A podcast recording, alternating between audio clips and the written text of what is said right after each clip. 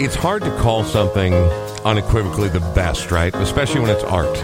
Because we all see things from different directions. We all perceive them from different angles. But if you can give me a single you should see Sean's air piano right now. That's it is, my uh, favorite part right there. Just It's a thing of beauty. It is. Uh, so I mean, like I don't love children's choirs, and so those particular songs on the Vince Guaraldi Charlie Brown Christmas Special soundtrack, they're not my favorite. But the rest of it, songs like "Skating," uh, "O Tannenbaum," the, Mm-hmm. the the instrumental version, and this one right here, "Linus and Lucy," where no one's paying attention to Charlie Brown. He's just trying to direct the goddamn Christmas play. Would you people pay attention? Oh, man. And they keep dancing to this because Schroeder won't quit playing the piano, and Snoopy's out there dancing, and they're all doing, you know, the kids that are going like this. Oh yeah, and, yeah. The twins and doing Pig- their thing. Pigpen has got the coolest dance ever, where Oh, he's yeah. putting his shoulders Oh, up man, and a totally little dust cloud it. all around him. But Charlie Brown's trying to get people to pay attention. There is Yeah. a Christmas play that needs to go on, and then he loses his mind. He's like, "Can't someone tell me what Christmas is all about?" And Linus walks up with, I mean, like this is like the end of, of a Christmas Carol level of emotion for me when I think about it.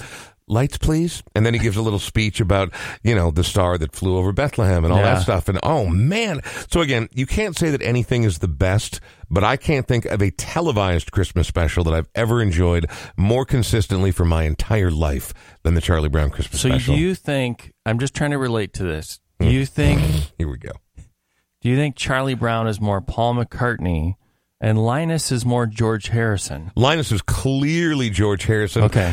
But Charlie Brown doesn't have the confidence of a Paul McCartney. That's true. That's you know, true. and so well, he's not Ringo either. He's not, you know, just, no, he's not. He he's not the affable, everyday, whatever kind of guy. There, I think Schroeder is Paul McCartney. Oh yeah. Uh, but again, not not Well a, not a main player, but I mean No, I the like piano it. guy and I like it. But always sort of- of a student sets the- full of himself, right? He sets the pace. yeah, I don't know that there's a direct analog for Charlie No, Brown in the Beatles universe.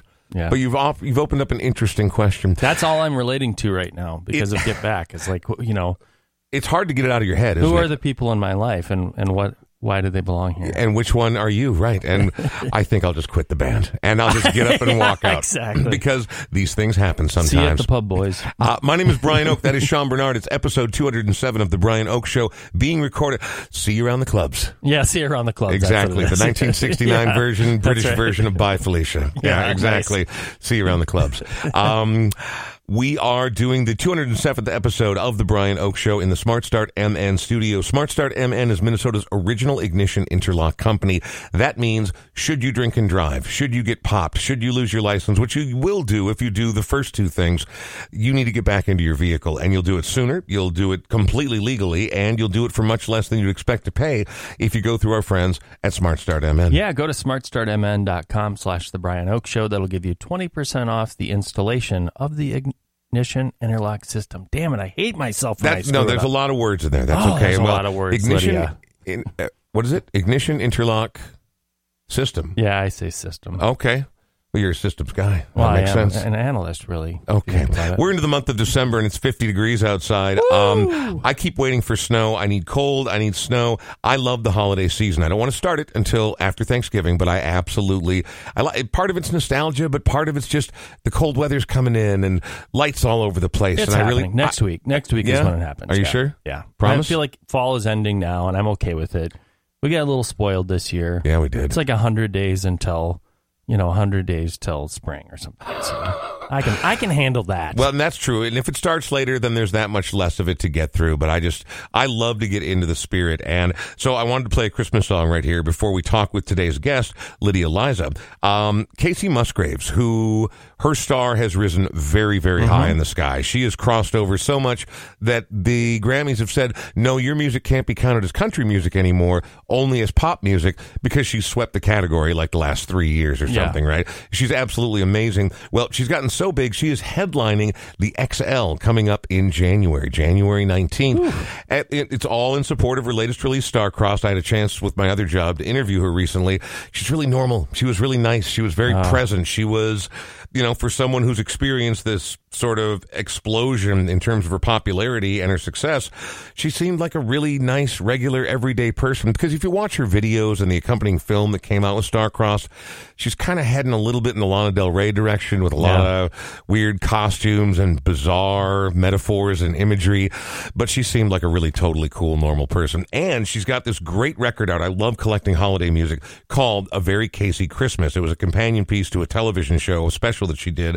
But what I like about it is, you know, she came out of the country world, right? So she was already pretty conversant in country styles of music. Eh, But she does, I, don't- I think, like four or five originals on this record, but she also does a host of classics, but she does it in a really cool mid century Western swing style, you know, back like the Singing Cowboys, that kind of stuff. Yeah. And so it's definitely country, but it's done in this old school style, except this one right here, because not everyone loves the holidays. This one's a tearjerker. It's called Christmas Makes Me Cry. Kacey Musgraves on The Brian Oak Show.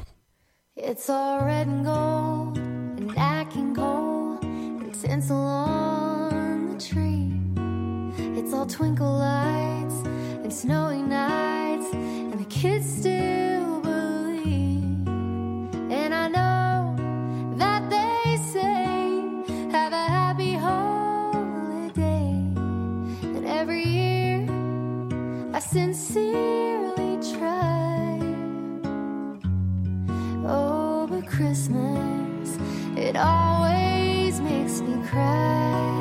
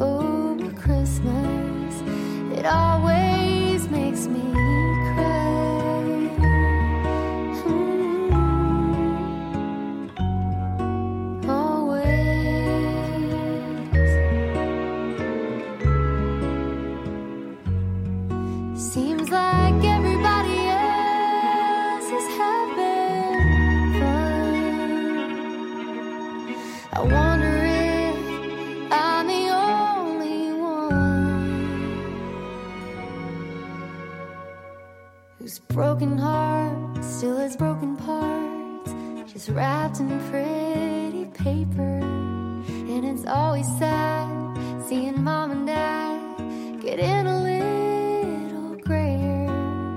And they always say, Have a happy holiday. And every year I sincerely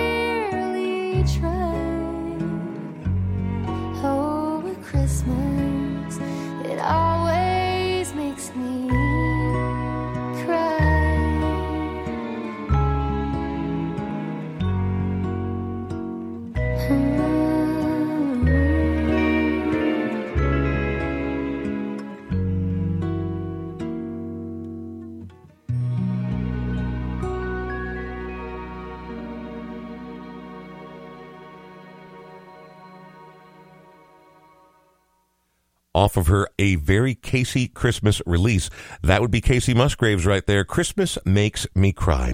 I'm Brian. That's Sean. Across from me is a really interesting, intelligent, articulate, and emotionally raw Minnesota musician who I always enjoy interacting with. Would you say that that's fair, Lydia? That was really sweet. That's Oh, what that was. Okay, well, very good. I'm glad. I wasn't sure if that was like No. a you fucker. I wasn't no, sure. that was so kind. Oh well, Lydia Liza. I'm I'm a fan. I, I, I you know I follow you on all the forms of social media. I've interacted with you several times over the years. I've known you since you were. I mean, you're still really young, but that's because you started when you were so very young. Yeah. Lydia Liza is our guest today. Before we get into any of that, what you've been up to, the ups and downs, the changes, the time of year, we just heard that song, and you made reference to the fact that Christmas makes you cry. Is that a good thing? yeah, I Is think it? so. Well, Sean and I were saying it's a good time to clear out. Yeah, You know, I heard uh, there was a really great. Uh, do you go on TikTok? I do. Yeah, I was on there, and the algorithm brought to me a person talking about if it's coming up, it's coming up to come out. Oh, and I really dig that. Yeah. And I feel like that's ah. this time of year for a lot of people. Well, I think it's healthy. I mean, like, you know, again, like I was saying at the top of the show, I look back at this time of year with a tremendous amount of nostalgia, right? Yeah. I mean, this really is a magical time for kids, but it, it obviously it precedes Christianity, it precedes the mass commerce, all that. It goes back to this notion that is with us for uncountable generations and millennium where, you know, it's the dark time of year. We have to find a way to celebrate, to find a light, right? No But part of that is dumping a bunch of what this last year was. In the last couple of years, I could dump just about all of it. Not everything. There's been some really cool stuff that's happened, Yeah. but it is a time to clear out. So it is. It's a time of joy. It's a time of renewal. It's a time of darkness, which is why I think coming together and the whole gift giving thing, it's about finding a way to slog through it together because nobody can do this on their own, right? No kidding. Absolutely. Yeah. Where are you from? I am from St. Paul. St. Paul, Minnesota. Yeah. Absolutely. And you burst onto the music scene locally at what, 15, 16? Exactly. Yeah. Right. And so a a lot of people pick up instruments and they want to do their thing and they want to get noticed and maybe they even write decent songs and maybe they know the right people or whatever, but almost nobody hits it and, and gets the kind of accolades you got right out of the gate when you started. That must have been pretty heady stuff, right? Yeah, it really was. I look back on it now, it was definitely formative, definitely changed my entire life course. But it was also really, really hard and really isolating at that time. And I Because was that's not what other 16 year olds are doing, right? No, exactly. That's Uh-huh. exactly what I was going to say is like I was already so insecure and my friends were insecure and we're all just trying to get through and then all of a sudden one of us is getting noticed and then the rest of us aren't and it's really complicated. Yeah, It's really complicated. absolutely. Yeah, I still people sort don't through realize, it. Yeah, and people don't realize it's a mixed bag. They Yeah. just think, oh, that must be great. It's like, not necessarily. I mean, some of it's great. Yeah. But the other part of it is, holy shit, I'm dealing with all this other stuff. I don't know that I want all this. Well, and it's You know. very adult Yes. for how 16 you are. Yeah, yeah. You know? I, in my mid twenties, I wasn't ready for that level of adulting. No Yeah, way. no, no. exactly. And Yeah. So at sixteen, when you have to, and so again, I think Sean brings up a great point. There are definitely bennies, right? It's fun to be noticed. It's Yeah. good to get to play your music, and also, I mean, some of those challenges. They do have a silver lining in that when you have to adult that early, you learn some things that a lot of your peers aren't going to learn for quite a few years to come. yet. Yeah. Which, I mean, you will take value away from that, but the time, it's stressful, it's crazy. How many albums have you put out now? Five? Yeah. Wow. Yeah. I did three with Bomba de Luz, my first band. Right. And then I've done two just under Lydia Liza. And there's one I did in my bedroom when I was like 17 or something that I don't really count, but it was a full catalog of songs. Wait a minute. So you, you have you have a, an unreleased, complete release waiting in the archive somewhere. From when I was 17, so it's hit or Who miss. cares? But You- I mean, you were making music when you were 15, right? yeah. I mean, yeah. when, when did you write your very first song? How old were you? I was 14. 14. Yep. And did you know it was good? I don't think I think more than anything it was a creative release. I didn't give a shit if it was good. Right. Yeah. You just wanted to write it. That's good. Yeah, I just like really needed it. Do you remember what it was called? Um I just I only ask because a lot of times people will look back at their earliest work uh, Yeah. with a little bit of reservation, like they're looking at baby pictures and they're like, I'd rather not say. Right. no, there there were a few that actually my first songs ended up being Bomba de Luz songs. Mm-hmm. Some of the first ones um I often would like steal through my mom's journal entries and write songs based on the lyrics she didn't know she was writing, you know. Right, right. Stuff like that. I don't remember my first song. I think it's because I was writing so many so fervently and I could not be stopped. I Right.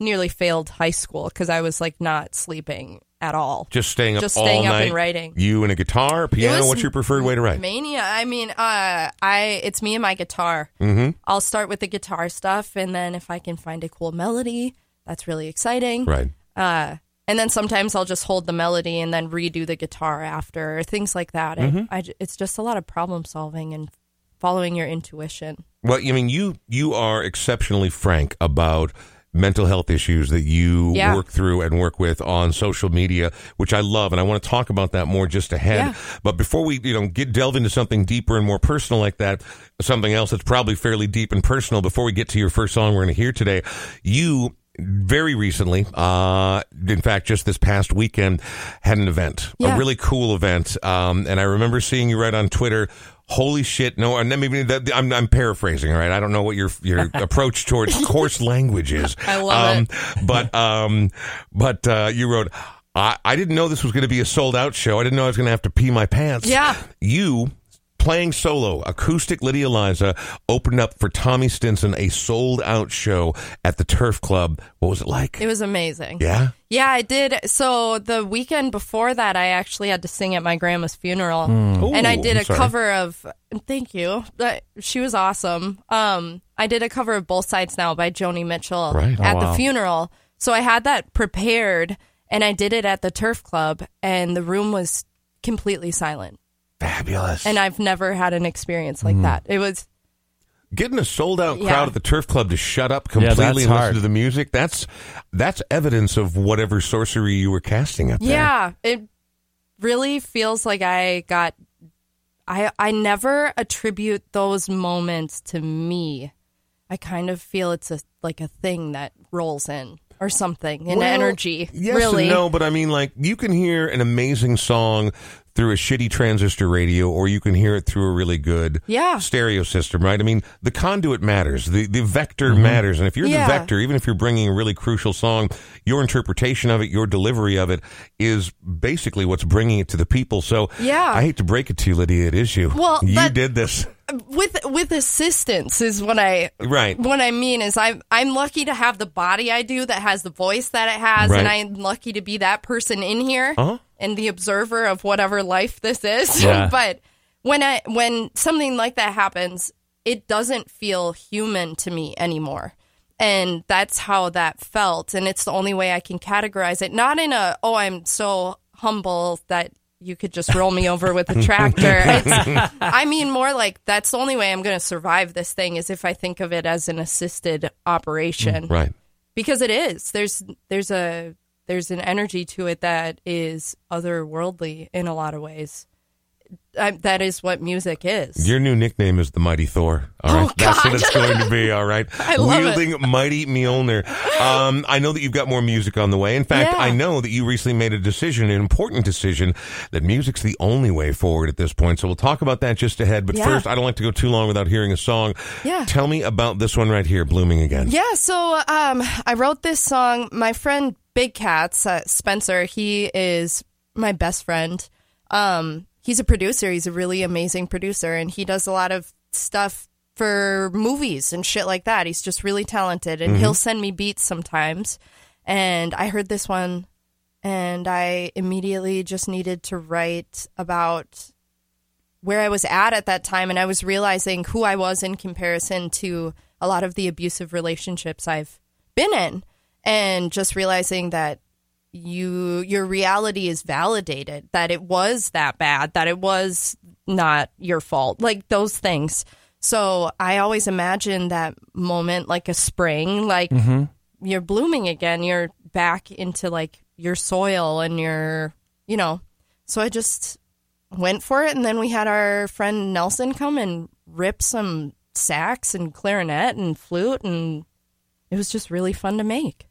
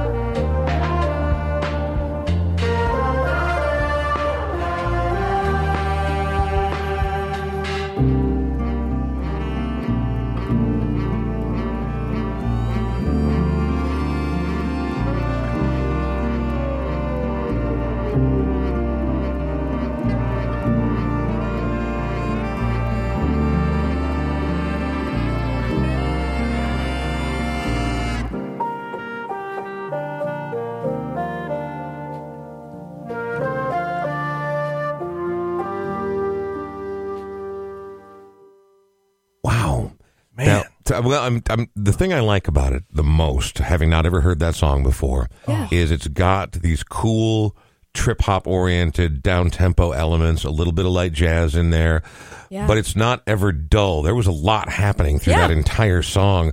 Are, have you intentionally made your music more complex as you've grown and you've continued to express yourself? I suppose. Yeah? I guess. I think that's just from practice, really. Yeah. You know? I mean, just Yeah. being able to do more things, so you do more things. Totally. Yeah. Yeah. And having an ear now, you know, having taste that you develop over years. Right, and then right. you're like, yeah. And then you know who aligns with what you're trying to do too. And you can say, will you rip the saxophone with some pedals on this? And then they can, it's just amazing working together and creating sounds you couldn't have thought of on Yep. your own. You know what I loved about it? Yeah. Is that you you see the title and you think it's going to be this really upbeat Yeah. number. and it reminded me of remember in kindergarten where you were required to plant a seed into the little styrofoam cup? Absolutely. Oh, yeah. And every day you'd come in and you were so fucking excited for your little Yeah. plant Yes. to grow. That's what it reminded me of, that slow process of blooming again. Oh my and God. And that's what was cool about it. That to me. is It was just that, gorgeous. that idea of that. And you were like, please let my plant grow. Because you didn't want to be one of those kids where you just, nope, nothing today. Nothing's wrong. really, really cool. Love that song. Oh, boy. That was great. Well, considering the many struggles that you you been, again have been very frank about, it's wonderful to hear you sort of taking such a positive tack uh, when it comes to your music. You know, I mean, well, Yeah. it's crucial, right? It's it's the only way we're going to stay alive and stay sane. Yeah. Exactly. Mm-hmm. Yeah, that and that's where I was at. I I was thinking, you know, I've just had so much I've had to I mean, someone put my life on expert mode in some ways. like truly, I really believe that there are some things that I wish I would have had more support through or things like that and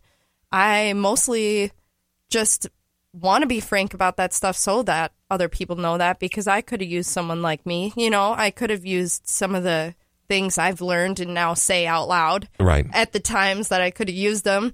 And I was at a loss as to like how to move forward and how to be sane and safe and healthy. And I realized that I've had it the whole time. So uh, to me, I mean, obviously, there's so so much further to go when it comes to issues of mental health and mental Yeah. illness and how we treat them and how we watch out for them and the support networks that are in place. That being said, I think we're probably in a better uh, in terms of the discussion, right? In Yeah. terms of the back and forth, the dialogue on such formerly taboo subjects. We're in a better place now than we were 10 years ago, yeah? Yeah, absolutely. Mhm. So Absolutely. when, when did you first realize that, oh, I'm not just a moody teenager, I actually have depression?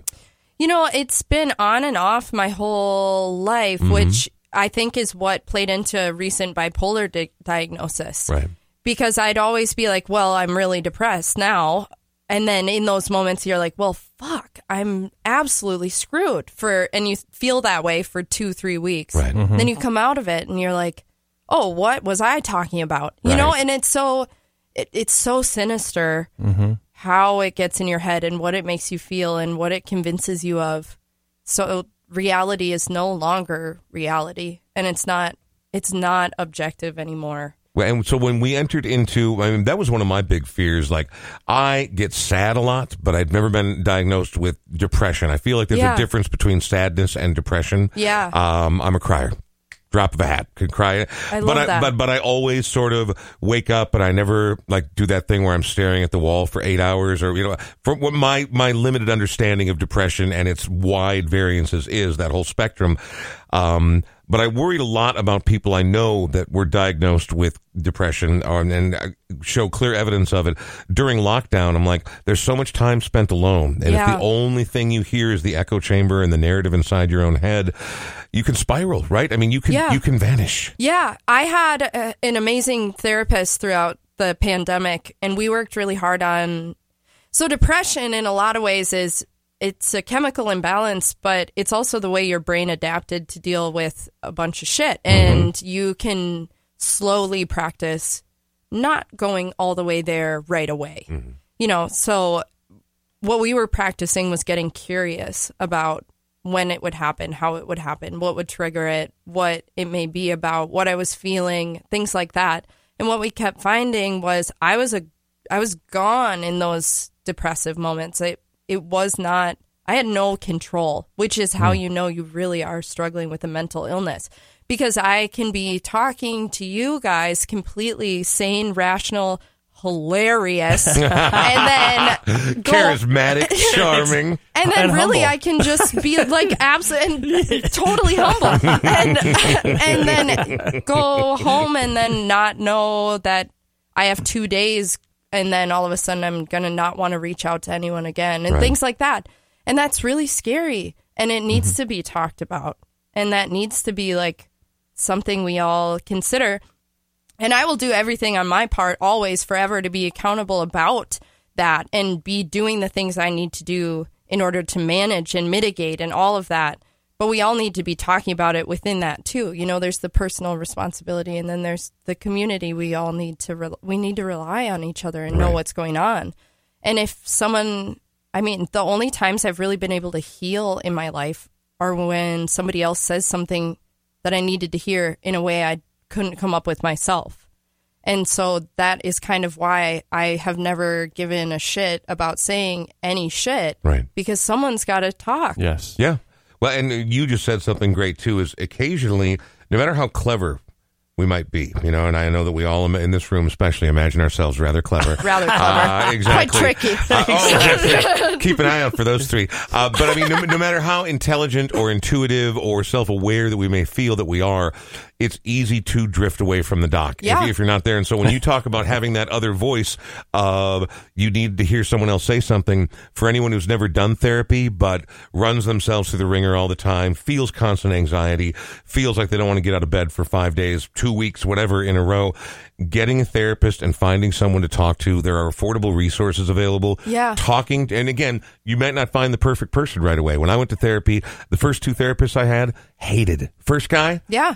Literally everything I said, he would like think about it, chew on his finger, and be like, "And how does that make you oh, feel?" Oh, for and I was like, "Are, are we in a bad after school television Yes. special right now?" Yeah. But then I found a guy, and I went to see him for a couple years, and he was brilliant. It's good. I mean, you know, we have friends we can talk to, right? But you Yeah. need to have, at least I needed to have a little safe haven where you can go and literally tear the lid off it. Some weeks you don't have much to dump out of the bucket, and other weeks the bucket is so overflowing you can't get it all into the office, right? Right. Yeah. And Right. so a therapist, I think therapy is many people have found the fruits of doing it, but for a lot of people who've never experienced it, there's a lot to be gained there. and It's there's a lot of trust that goes into it. Mm-hmm. Absolutely. You have to find the right person. The, the the big key right now uh, is it's really hard to get in with a therapist right now. Right. Yeah. There is a huge backlog right now. And so you what you need to do cuz I just called one yesterday Yeah. is get on the list. So I've got some situational depression going on that I'll be honest with about. Yeah. I'll also say this out loud. My father is missing right now. Wow. Uh, and he had a very complicated, awful relationship with his whole family. But he's missing right now, and I'm like, why should I care about this? But it sunk me into situational depression. Yeah. and I was like, I gotta fucking get back to therapy like right now. Yeah. and it's been, well, not quite two days, and haven't heard a word from the therapist yet. I know. Like, how about just a fucking response of I'm too busy, you know, hey, hope hope it works out. But just what I'll say to anybody who's in a desperate situation now is keep calling other places and keep trying to connect. Don't use Yeah. the don't use the thing of, well, they're blowing me off.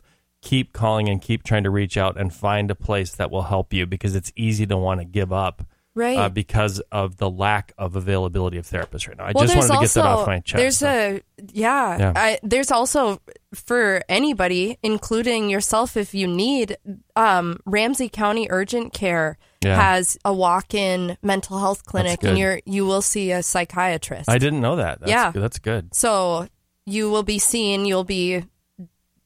They'll say whether or not you need a 72 hour hold or Oh, yeah, whatever, right, you know. right. And, Yep.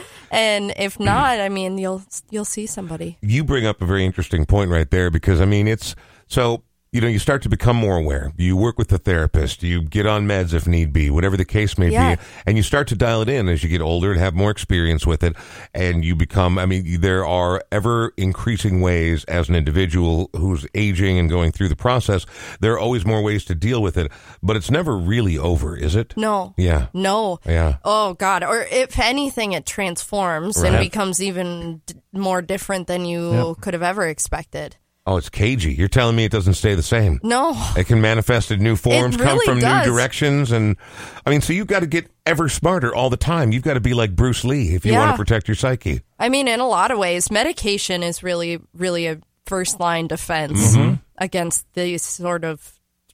I mean, you can just lose touch Yeah. entirely, and that that's the part that scares me about mental health the most. Mm-hmm. And I don't understand why we would stigmatize something like that for so long when it is such a threat. It's so and it's, But it's so common. Yeah. I mean, it, it, again, I'm not saying that bipolar disorder is everyday common, Right. two out of every five people, but I mean, eh, mental difficulties, whether we're talking about base level anxiety or genuine bona fide uh, mental illness that can be diagnosed, it's wildly common. It's all over the place. And so it doesn't make any sense that we kind of, again, I think it's changing slowly, Absolutely. but for a long time, completely kept to the shadows. Yeah, yeah. I know. We don't It's- talk about the crazy people. no, we Buck don't. Buck up. Pull yourself up by your bootstraps, Lydia. Yeah. Yeah, no, Well, which, no shit. Which again, I was putting in my paperwork to claim disability Uh-huh. from Yeah. how I'm I'm learning about these cycles that I they've been there the whole time. I just didn't have anyone it wasn't obvious enough to anyone. It wasn't obvious cuz I have bipolar too. So that is hypomania and worst case scenario I usually I was telling Brian outside I'll paint for 4 days Yeah. that's worst case scenario for me in a lot of ways. So people Yeah. weren't like worried. They're not like, oh, you didn't spend all of your money. You didn't, you know, have these classic mania symptoms. And um, through that, now looking back on my life, I just realized I've never been able really to hold a job. I've never been able to be consistent or finish the. I mean, I've had struggles my entire adult life. So when I was filling out my paperwork yesterday, I had this realization where I was like, shit, I am filling out paperwork to claim money because I'm feeling that disjointed and mm-hmm. that and that is serious. And so often we can gaslight ourselves into not thinking. But I feel like I would have gotten Zelda Fitzgerald sometimes if it would have been mm. 20, 30, 40 years ago. Yeah. right. You know what I mean? I do. And I feel so lucky and grateful that I can be who I am now, openly on podcast, honest, and not be committed today. Yeah, exactly. No. but I mean, like back in the You know day, what I mean? you know, Yeah, yeah. they would they would put you in a room Honesty. somewhere. No shit. And I don't think that's that's clearly not what the situation calls for, right? Yeah. It calls for understanding, it calls for communication, could call for some pharmaceuticals, but Yeah. there there are better ways now. So we are in a better place now, but I think we would all agree Exactly. that we still we still have a long way to go. And that was totally my point. Just we have we have come so far. Right. And so many of us are treated humanely now when we wouldn't have been. And Mm-hmm. don't stop your meds on your own ever, please. That's one of Please. the Talk other, to a doctor. please. Like Right. that's one of the biggest issues is people go, I don't like the way these meds are making me feel. Or I'm they're like, you know what? I feel these- better. I don't really need to take these Yeah, yeah, anymore. yeah. There's, Yep. there's a reason that you feel Yeah, better. might have been the meds. Might- might have, the meds might might have been the lot. meds. All right, before we get into another song from our Yeah. guest, Lydia Liza, I do need to mention that Sean Bernard, in addition to being producer, co owner, is also a sponsor on this fine program. Uh, and you are a realtor by trade. I know that's your side hustle. This is where the real Well, money yeah, is. my heart is here. yeah, I know that. And you know, I like helping people buy and sell houses. and Exactly. stuff like so that. you work for Edina Realty, the 50th and France location. I do. And a lot of people don't want to throw moving on top of their holiday to-do list, but it doesn't mean it's not a good time to start thinking about it. No, and people are still looking. I've, I have uh, people that are going to look at places and that sort of thing. They may wait till after the holidays now uh, with closing and everything to be able to do that. But there's still houses out there. There is, you know, certainly still a shortage of listings out there, which is kind of weird. But um, I don't know. I think some people are just kind of hanging out and waiting to see what they want to do. Uh, if you know of anybody who's looking to buy or sell, or even if it's you, Uh-oh. 612 859 2594. And I, I'm going to donate uh, next year, the same I did this year. Uh, every buy or sell goes, uh, a portion of that sale goes to a local band or musician. Of the buyer or seller's choice, right? Yeah, they get to choose unless I've had a couple people say, I don't know. And then I'll give them a list because there's plenty of musicians I know that will gladly take the money. Absolutely. Yeah. And I'll be like, that was two pills for Lydia Liza. Will you just. she laughed so hard she lost her headphones. I lost my headphones. Exactly. All right. Well, we're going to talk more about the life you're living and what you were, uh, what we're looking forward to in 2022. But before we do that, I would like to hear about this particular track because I know the original, but I do not know the Lydia Liza version. Yeah. Well, I love Elliott Smith. Oh, my yeah. gosh. Uh, saddest man. Oh, man. I- when we talk about mental health, I mean that guy. He he wrote the most beautiful music Mm-hmm. about the most heartbreaking subjects you've ever heard in your life. That dichotomy, it, I, I I marvel at his talent. Yeah. I have been looking to more people. What have you what have you done with how did you do it? You know, the Sylvia Plaths, the Oh, yeah. you know, all of this. And I being in recovery from alcohol, I love this song because it is one of the greatest descriptions of addiction ever. And I said to myself, well, I am just as sad as Elliott Smith. I'm going to cover him.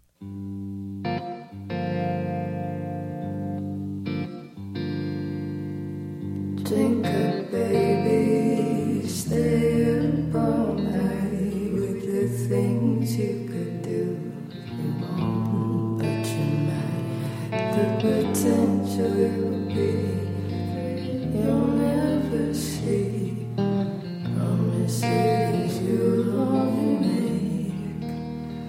make.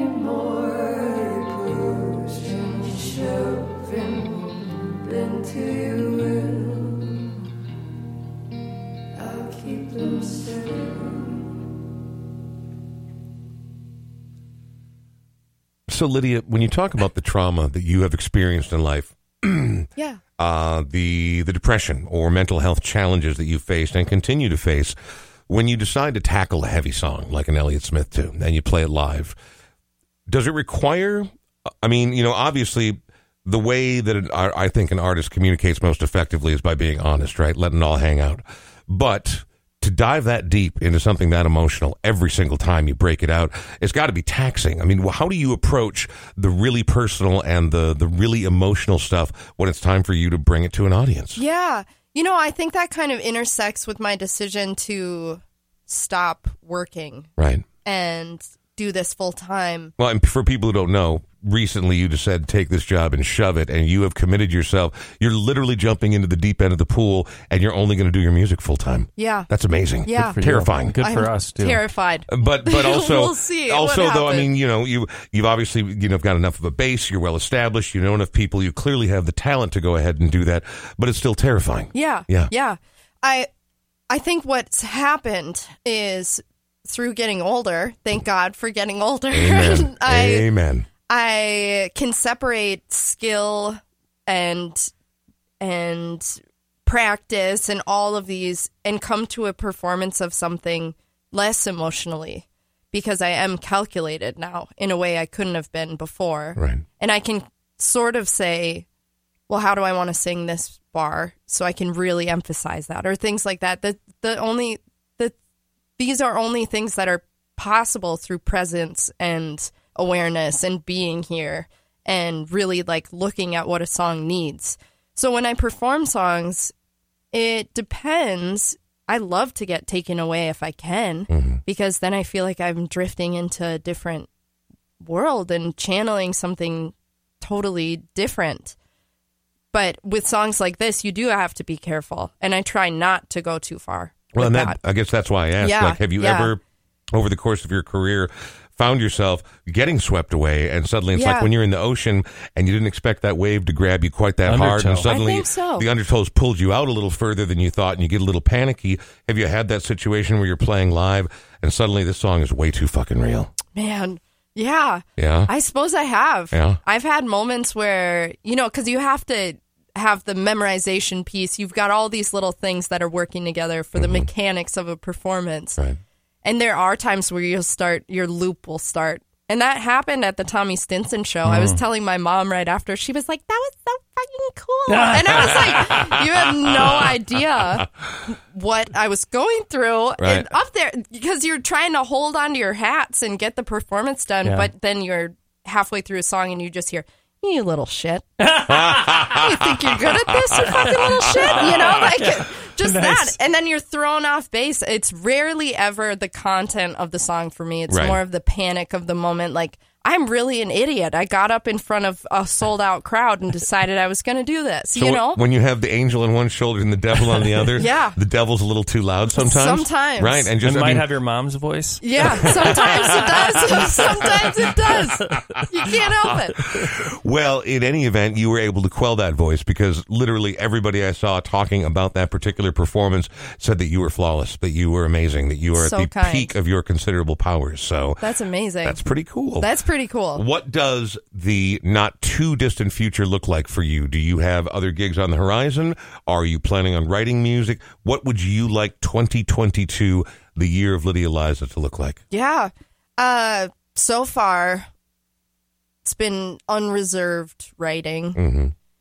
Just really diving into some of the subject matter and that I've always wanted to write about, but wasn't old enough, really, I think, or wasn't capable of having the perspective that I needed in order to write about things The experiences sometimes. so yeah. often yeah i feel especially with victim mode it's etc things like that where you can't see a situation clearly because of where you're coming from a lot of that stuff it's good to look at things from all these different perspectives but you got to find the one that works for the song and i think the person i was just wasn't able to get at the songs. I just didn't have that. I couldn't uh, in the way that I knew I could deeper down. If that makes any sense. Oh, I think it does. I mean, you you need to approach it from the right direction. Yeah. And if you don't choose the right voice of the whole spectrum of voices to tell the story,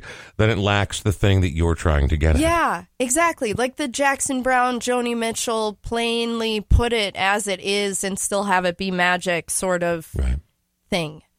So I've been working on just saying what I've experienced pretty clearly, but making it universal at the same time. When it comes to your songs, are you always autobiographical? I mean, do you ever just completely fictionalize a story and write a story or explore something that might be adjacent but is not you, or is it always autobiographical? Yeah, I think it's pretty autobiographical. I do like to play around and try other things. I love prompts. Mm. I have books that are songwriting Yeah. ideas, things mm-hmm. like that.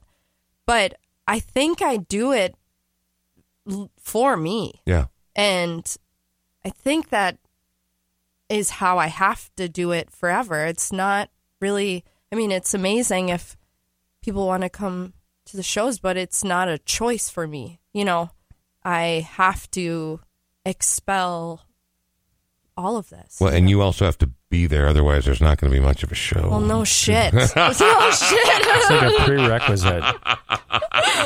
Have you come to a place of um, appreciation and acceptance for the good and the bad, and almost gratitude for yeah. everything, and just kind of saying, "This is who I am." You know, this is who I am. I'm, you know, Yeah, you know, I think as much as I can be right now, I am. I. uh, It's taken a long time for me to figure out exactly what was going on, and now that I feel really looked after yeah, and really like I have, I have my diagnosis, and so now I mm-hmm. can go forth you can manage. you it. know, and Yeah. I'm just like, well, fuck it. All right, Yeah. cool.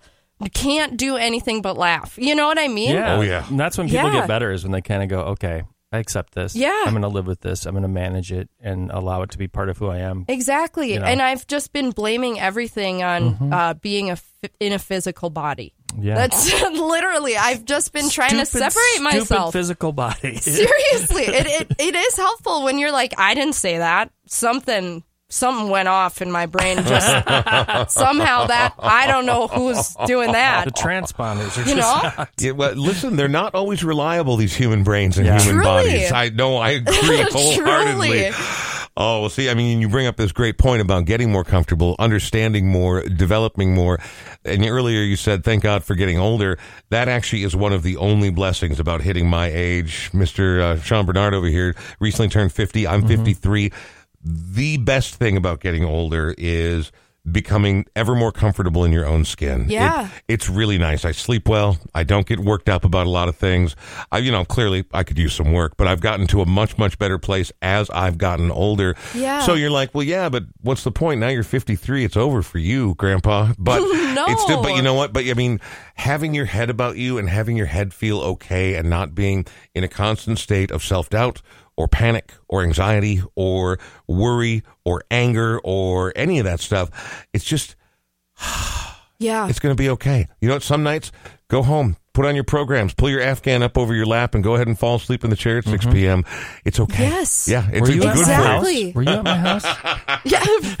Wait, Oh, that was were you peering into my That was window? really, really close to what happened. yesterday. Hell yeah. But I'm, I'm just saying that there, there's a level of acceptance for that as you get older. Yeah. That's one of my favorite things about getting older is feeling more and more comfortable in my own skin every single day. That's exactly it. Mm-hmm. Yeah, I think I I am lucky in a million ways, but I'm lucky to have the brain I have and to be the person I am at my age. And I'm just really excited that it keeps getting solidified. Right. You know? Yeah, and it's going to keep getting more solidified, which is mm-hmm. great. But also, you're still very young, so go ahead and make some stupid mistakes. Oh, Okay. thank God. We'll be Thank here. We'll be Before here. we wrap up with Lydia Liza, we do have to mention Forgotten Star Brewing in Fridley. They have a bunch of great events there. First of all, we've talked so many times about their facility, a cool World War II manufacturing plant that was been transformed. Those two huge, iconic stacks that stick off the top of the building, right by the railroad track. They make good beer. They got an indoor outdoor area. They are doggo friendly, but they've got a string of regular events. Like apparently every Thursday they do trivia down there. You can check that out. They've got live bands in all the time. They have tomorrow night, Friday night, the Forgotten All Stars comedy show. They're going to have comedy there. They have a holiday makers market coming up. They have something called the Holiday event. Paw, you know, holiday. Nice. I love it. So you can bring the doggos there. But then they got cool things too, like these crafting fairs that you go out and do the crafting. They also apparently curling. Curling is their jam. At Part Wolf, they got bocce ball. Out at Forgotten Star, they got curling. Is that what the horse is? No, that's with the little the the big what do they call it? The big stone that you slide on the Yeah. ice. And Ah, the other very guys, good. and then you br- and then the people What's brush got the horses? horses. Curling? No. No, that's a bobsled. Like, Bobsled. No, that's dogs. With I think I'm bobsleds. thinking about sparring. Bobsleds are just on rails. There's no dogs in front of a bobsled. Oh no, bro. bobsled. I meant dog. Dog sled? Dog sled. Like the Iditarod? Yeah, that's Dog sled obviously. with bobcats. yeah, and then Now, you, see, that you- sounds cool. I know, Right I there. know. That's the grand hunt. you're an That inventor. cool. Yeah. Exactly.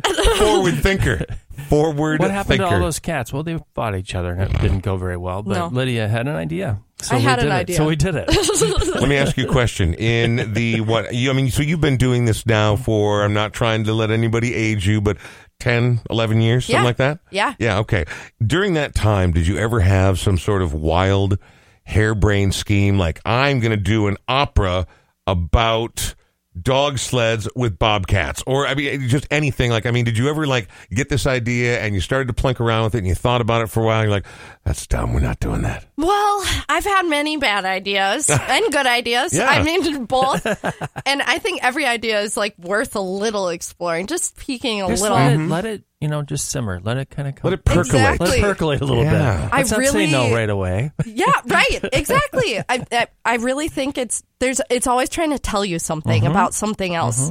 Um with me, I recently, I think it was last summer, I actually like put in a huge grant application for a fifty thousand dollar grant so I could do a one woman show. yeah Cool. and it, nothing ever happened, and I didn't even write it. But I'm, it was like a brilliant idea I had for at least three weeks. yeah Put that one in the filing cabinet. It's though. in the That could filing be cabinet. kinda- Keep her kinda on the back down the burner. Could yeah, be exactly. cool. I was thinking I'd do like paintings and a show and also a theater piece. Absolutely. Just go do whatever I wanted for a whole two hours. Let's talk about that part of your artistic output briefly here. Um, you, in addition to creating an amazing body of work, five albums in now, you're also a painter. Yeah. Uh, you do the visual medium. Was that always there as well? Did that even come before the music? Yeah, that was earlier. I grew up in an artist loft with my dad and mom, and my dad is an oil painter. Okay. Like, incredible.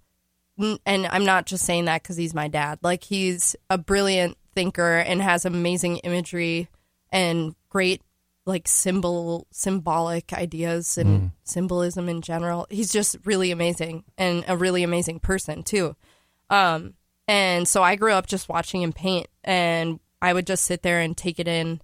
And over the pandemic, I've always been an illustrator at least, but over the pandemic, I had a moment where I was like, I had a, a like a flashback of remembering my dad painting, and I remembered exactly how he was doing it, and I remembered his technique. So I went out and I bought canvas and paints and paintbrushes, and I just started oil painting because I just remembered watching my dad Yeah. do it. So I already had that entry level knowledge just from memory. And I've been taking oil painting more seriously as of recently, but uh, mostly I'm an illustrator. So, do you? Obviously, you want to. You said you quit your day job. Good for you. I'm actually very proud of you. Thank it's you. spooky, but it's exciting, right? Yeah, yeah. Um, and so you're going to do your music. Do you? To add another revenue stream, I mean, do you will you do paintings or illustrations for other people? Yeah, I have been. I do portraits. Okay. Yeah, I'll do whatever people want. I don't care. It. I rise to the occasion. Of course you do, as you've continued to do throughout your career and your young adulthood. Where do people find out what the hell Lydia Liza is up to? What is ground zero for either finding out about your painting or illustrating or listening to your music or maybe, weird though it may seem in this modern day and age, actually buying your music? Right. Mm-hmm.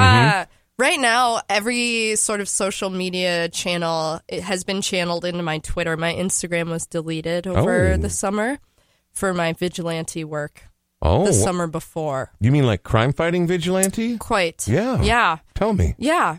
Uh, just when I don't even know exactly how to say, I haven't come up with an elevator pitch about what happened, but uh, when I was in high school, basically over last summer, a bunch of women started coming out trickling with these stories of assaults.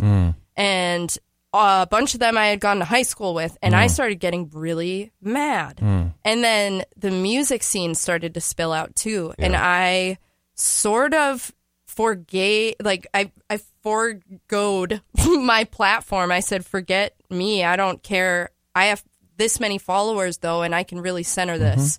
And so I started posting anonymous stories of people naming names. Um, it was thousands of people were sending in information, and the whole thing we were really talking about was go to therapy or like Right. you know like really we're all human beings and we all cause harm and we all need to be accountable and care for each other and you know and that uh, ended up getting my Instagram deleted. Really? Probably- yeah. But that's it was probably. I mean, because you weren't thing. advocating anything violent, no, no, no, no. but you were naming names. yeah. Well, yeah. I mean, and I got to admit, I kind of forgot just how bad that got when it all started to erupt. yeah. You, you don't like to think of something as wholesome and contained and as insular as the Minnesota music scene as having so many vipers and predators in there. right. There's some bad people out there. yeah, They're there are. and and and so I, I love again, like we've talked about before, baby steps. Right? It doesn't take away the trauma. It doesn't take away the damage. It doesn't take away the threat. Totally. But but we we have to continue to elevate that particular voice. We have to continue to create a place where people can come forward and say, "This is a bad person. This is a bad thing that happened." Yeah. We have got, and we can't keep putting people in those positions. No kidding. That was my whole thing, and it, it. I hope that that is what came across, and I think about it all the time. Um, I don't believe in the disposability of people. Agreed. I don't think that is real, and I think everybody deserves healing, and that is where I was coming from. Um, yeah. So circling back to your original question, Mm-hmm. if I just started using Twitter only Right. for a while. Right. Just got an Instagram again and have been posting more on those. Um, but that's usually where I post all of the info about me. But there's lydializa.com. Okay. Yeah. Spotify, things Well, like that. And it, I know it sucks, especially like if you've built up a good account and you have a good body of work and you have a healthy number of followers. I lost a Twitter account that was yeah. really juicy at one point, and I can never get back into it again. Right. Um, but better to lose that account for doing the right thing than doing the wrong thing. That's how it felt. yeah. Yeah. I was kind of like, well, at least they Yeah. were listening. Uh-huh. you know, at, le- at least people got mad because that means something's happening. Right. And you're on Bandcamp too, right? Yeah, Yeah. yeah. So that's the best way for people because that's where you the margins are the best. I mean, Yeah. as much as we have to use Spotify for this show, I always try to send people to the place where the artist can make the most Yeah. money. So please, if you're listening, go to Bandcamp and Yeah. and purchase there. And they even do the the Fridays once a month where you get 100% of the proceeds. I just I shared a, a brilliant tweet day before yesterday that's uh, because right now it's the end of the year, so Spotify is giving everyone their Wrapped playlist. Yes. the thing you played most in the previous year, Yeah. the artists and the songs. And somebody wrote, everybody who is sharing their Wrapped playlist, their Spotify Wrapped playlist, is hereby legally obligated to spend twenty dollars on Bandcamp Friday.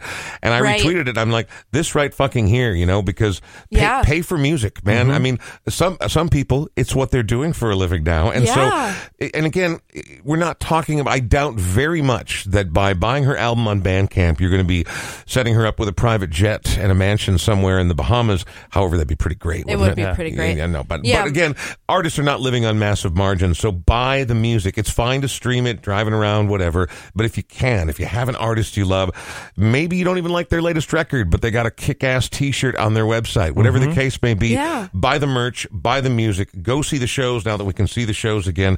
Are you looking forward to playing more next year, provided everything Yeah. moves in the right direction? Yeah, yeah. The Tommy Stinson show really felt like being at home again. So I know that you said you were very nervous to begin with, Yeah. and during several songs, you heard that little voice inside your head. At the end, though, and I don't think there's anything wrong with admitting it. At the end, though, did you kind of know you kicked ass?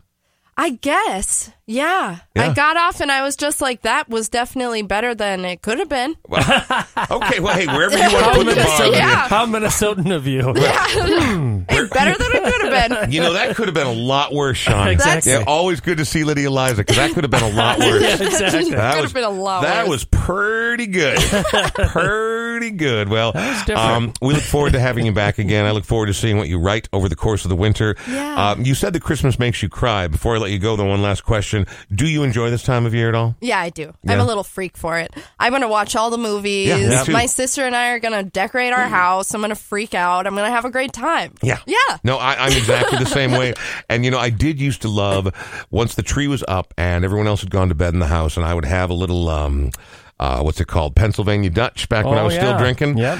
Which is surprisingly strong, by the way. If you like the eggnog and but you don't like it tasting like booze, be careful. Beware Pennsylvania Dutch because that is a headache inducer. But now just a regular glass of nog, the lights on, a very quiet music on the hi-fi, and just sit there with the cat and uh, reminisce and think and That is just heavenly. uh, uh, but in, like enjoy the moment, right? I mean, it's almost Yeah. like a like a Zen studio or something, right? I mean, you're just like you can smell the pine tree, quiet tinkling of music in the background. The cat purring. Oh, you got a very Jackson man. Christmas. Yes. I- I- it's going to be a very Jackson Christmas in my house, no question about that. That's his cat's name, by the way. yeah. I love that. I love that.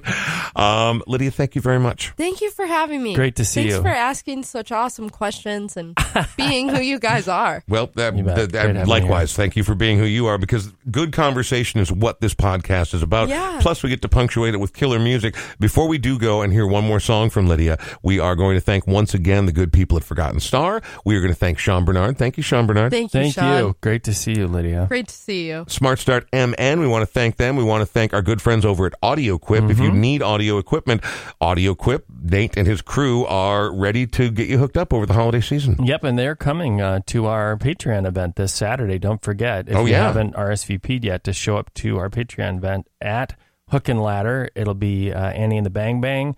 You just got to show your Vax card, so Yep. swing by and Got to be vaxxed to get in. But other than that, anybody who is a Patreon supporter or has ever been a guest on this show, Lydia Liza, uh, you are more than welcome to come and attend our show. And again, these are not freebies. We insist on paying the artist. We insist on paying the venue.